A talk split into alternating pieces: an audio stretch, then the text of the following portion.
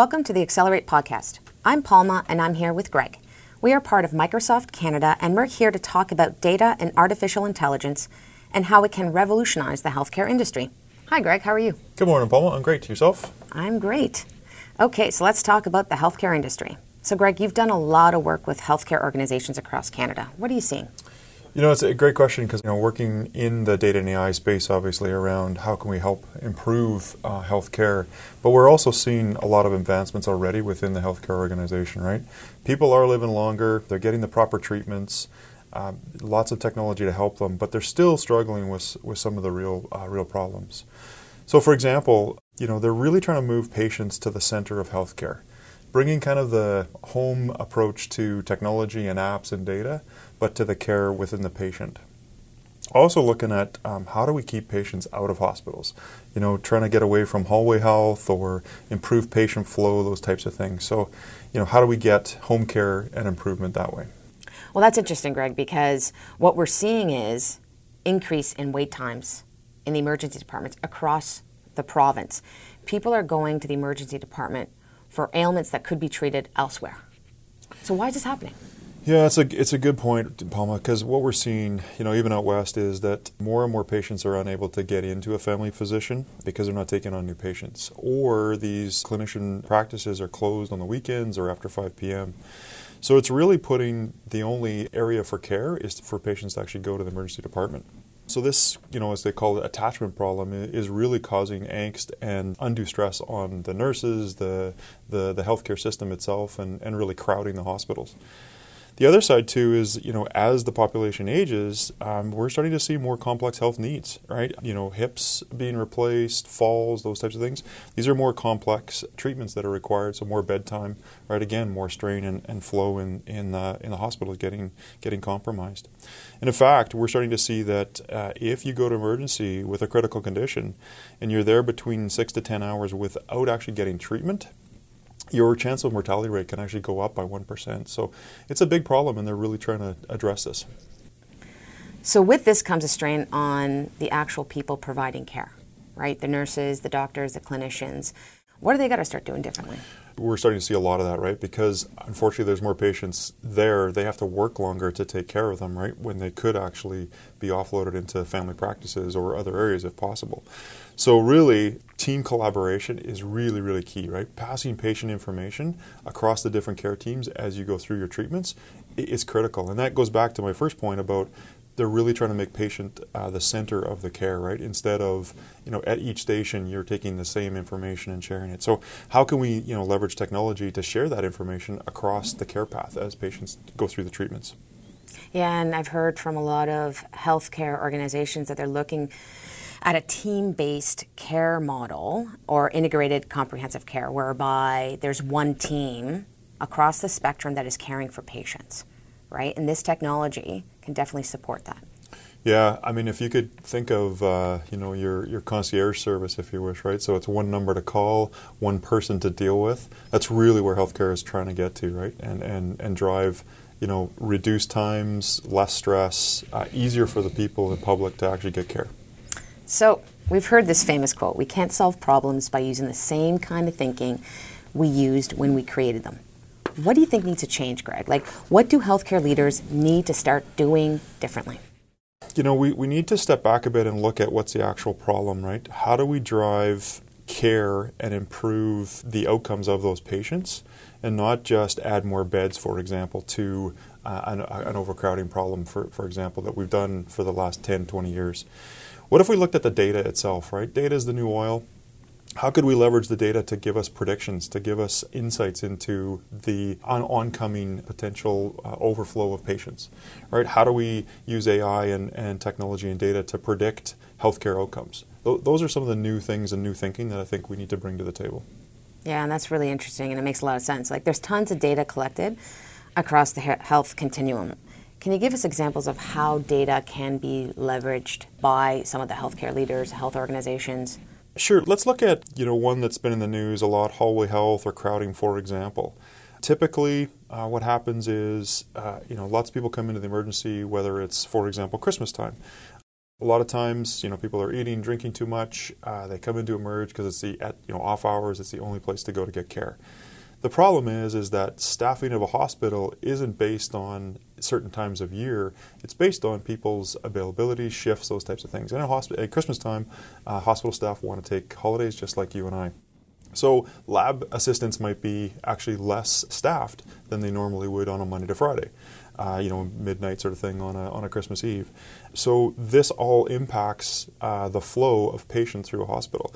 But if you were to look at an AI model with all types of data, like uh, weather data, uh, incident data, events that are coming up, uh, bed management when people are getting discharged. If you could look at all of those pieces in a model and actually predict when an influx of people are coming or when people are getting discharged in certain beds, you know, flow and crowding could actually be heavily impacted and improved. Other areas, right, looking at clinical operations is could we predict uh, based on patients' critical uh, measurements what condition they are in ahead of a serious incident. So, for example, uh, Ochsner Medical is looking at in a cardiac unit to actually monitor the vital signs of each of these critical care patients and actually through text alerting to doctors on the floor the ability to say hey i need to go see this patient at this time because their condition has actually changed and if i don't do something they could actually have a, heart attack so that's great greg using data to assist within a hospital setting but how about leveraging data or caring for people outside of the hospital. This is in their homes. This is in community care centers. This is in long term care. Yeah. Doctors really are trying to think and, and work with the public to keep people out of emergency. And one of the ways is to kind of help with self medication, if you wish, and, and self health. So there's a ton of wearable devices out there, right, that can monitor blood pressure and steps and IoT devices from scales and blood pressure cuffs to actually measure and track your health progress. So keeping the patients at home, you know, in a nice uh, setting, if you wish, has a huge impact on, you know, obviously overcrowding and, and getting people to the, to the emergency department but can actually impact and improve the health and care of that patient. So there's ways to actually use technology and the data that, that um, those technologies are providing to actually do remote patient care. So you're not only your family members can actually monitor and see your progress. Did you take your medication? What is your blood pressure? Those types of things. But also the remote care teams, whether it's an in-house patient nurse that comes in or a remote doctor, right? All of this can now be seen and visible through remote patient monitoring. Yeah, and I know elderly, especially like from my grandmother, she was put in the hospital, but she'd rather be cared for at home. Right? Absolutely. And she wasn't given that option. She had the care team, but it wasn't really ready. It wasn't ready for that, and she was put in long-term care, and then so. Yeah, we're also seeing too, as you, if you are in home care, um, there's a constant turnover of the uh, clinicians, the nurses that come in and see you. And Absolutely. they're always looking at different medications, and the, the data for the patient for the last visit is never visible for that new nurse. So there's lots of issues that this data collection and sharing could really have an impact on. And the elderly and patients, they don't like that. They don't know who's coming next. Yeah. Right, and I know here in the Ontario region, they've actually pulled together for some of the ailments the Integrated Comprehensive Care Program, which has been so successful in the Niagara region, and I know that they're looking to expand that, so that makes a lot of sense. Yeah, huge impact. So the other strain, uh, Greg, is on tests and test results. Sometimes people are waiting for weeks if they're done in a clinic, or hours in the ED because doctors just can't get to the results yet. How can AI help in this process?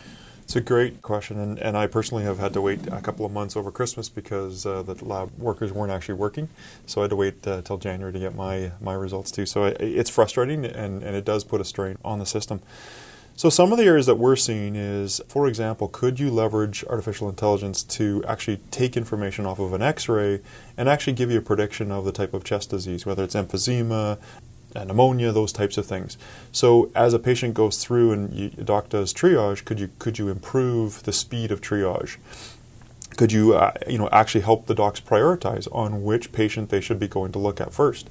Could you even share test results through a collaborative um, team uh, application, for example, or mobile device uh, application that patients sign up for? So you kind of eliminate the, the need to sit and wait around for either in the emergency for, for hours on end to, to either see somebody or to get the results or to wait at home, sort of thing, right? So lots of ways that way. Also, if you could look at diagnostic imaging and actually prioritize that way too, right? Could you pull the information off of a diagnostic image add that to your um, your triage information and your your actual lab results, you can have a, a lot uh, richer data set to actually do your analysis, prioritization, and treatment on. We talked a lot about data, sharing of data, images, diagnostic images. So, how does privacy fit into all this? Because it can be a barrier. Oh, it's a huge issue and risk, and everybody's you know very very concerned about it. Which which rightly so you should be right. Data privacy, uh, data identity, it, it has to be key in the cornerstone to any of these types of solutions. Because if your data isn't secure and private, right, then there's no trust, and without the trust, you're not going to be able to share this. It has to be the cornerstone so you can start the the sharing and the transparency across uh, caregivers. So that's great, Greg. Like I definitely see data and more specifically AI as a true enabler for healthcare teams. These technologies allow for the delivery of precise and personalized care and help prevent, diagnose, and deliver care. In your discussions with healthcare leaders across Canada, is there appetite or interest in AI? There is, and it you know it varies across organization by organization as to where they start or where they're at. But we're starting to really see a lot of um, health organizations either create innovation centers or groups, if you wish, digital groups, to take a look at AI and the data and start small, do tests, do POCs, to really uh, you know dip their toe in the water and how AI could actually help improve their care, if you wish. Whether it's enabling deeper engagement between the patients and care providers or looking at care teams to make them smarter and faster, right? Really starting small and, and building their capability.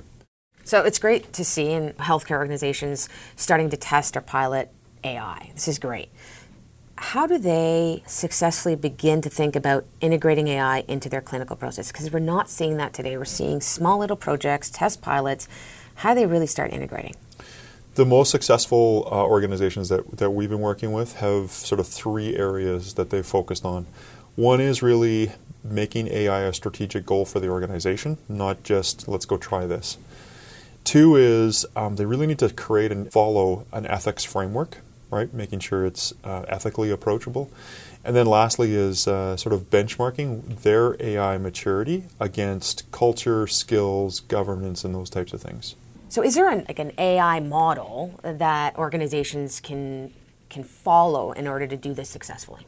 Yeah, Microsoft itself actually has an AI maturity model that uh, we, we can provide and, and, benchmark companies against that really took a look at sort of that first level, which is foundational. Like, what is AI? What can it actually do for me as an organization?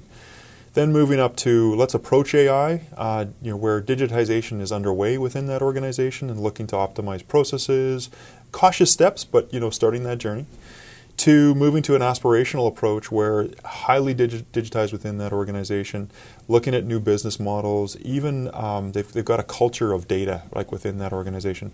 And then lastly, you know, high maturity level is understands the model life cycle, building foundational data architecture, and really driving transformation. So, in your experience, Greg, where would you say the healthcare organizations across Canada are at? I would say they're really between the foundational and approaching, right? Very early days, but uh, really want to take advantage of these tool sets and the data they have. So now that we've we've kind of talked about you know the best practices, how do we move on with AI? How do you integrate into processes? Can you talk a little bit about some real stuff that you've done for yeah. uh, for some some of the healthcare customers across Canada? Yeah, and that's the exciting part, right? Is actually getting out there and working with the clients to do stuff. So one of the things um, our uh, research and development group has done is a solution called Empower MD, which really transcribes that patient doctor uh, visit and allows the doctor to actually focus on the patient and interact with the patient instead of stay, stare behind a computer and take all the notes of what the patient's talking about. So the AI service actually listens, transcribes that voice to text discussion or, or uh, care treatment path, and actually creates a care path plan for the doc. They can edit it afterwards, they can search on keywords and uh, change and, and make this care plan for that particular patient. Had a huge impact, right, on, on time back and savings for the docs. Yep. Another one is actually looking at uh, past data to predict if knee replacement surgery is the right care treatment for certain types of patients. Greg, I'm glad you mentioned that one because there is a metric that a lot of the hospitals and the health authorities and LHINs measure, and that is getting knee and hip replacements within a certain time frame. Yeah. A lot of them are missing that metric. Tell me more. Yeah, no, it's a it's a good point, and and this particular solution really looks at um, sort of a, a, one or zero if if you can reduce pain by 35% and improve mobility by greater than 35%, then yeah, it's one, which means you are a good candidate to actually go for knee surgery. And that's based on your age, your current health condition, right, and past surgeries that have been done in that same category, right? So, really helping the hospital, but also the patient, collaborate with the physician, better understand the, the care of actually doing placement surgery, but also improving the, uh, the results for that particular hospital. Other areas, right, is x ray diagnosis. Could we take and improve uh, accuracy of the type of uh, lung disease or chest, chest disease you actually have quickly and easily, right, by looking just at a photograph of the x ray itself and having the machine actually predict and tell you what the actual disease is, right? we were talking about this when we talked about the, the wait times for getting to your. Exactly, Um, right? okay. Helping docs prioritize uh, the patients that they're going to go see, those types of things, yeah, for sure. Other areas too is around even seniors' care, right? Like, could we actually prevent seniors from having falls? Is there ways to actually look at measuring their strength, their balance, right, their their stand and walk times, to see if they're actually a, good candidate to have a fall, which, as we all know, is a huge cost to, to healthcare. Not just them in, in the hospital, but if they do have to have a hip replacement due to the fall or a, or a break, that sort of thing, they need casts, spend longer time in, in the hospitals, big wait time. So, could we use technology like holographic uh, computing or AI models to say this, based on all of these test results, they are a good candidate or not a good candidate to have a fall? And so, here's your treatment path or exercise routine or your medication to avoid actually falling in the Absolutely. first place. This is an exciting time for healthcare. There's so much opportunity in leveraging AI to truly transform the care that we deliver across the country. Thank you. This is the Accelerate Podcast. I'm Palma, and I'm here with Greg. Please follow us at Microsoft Canada to keep the conversation going.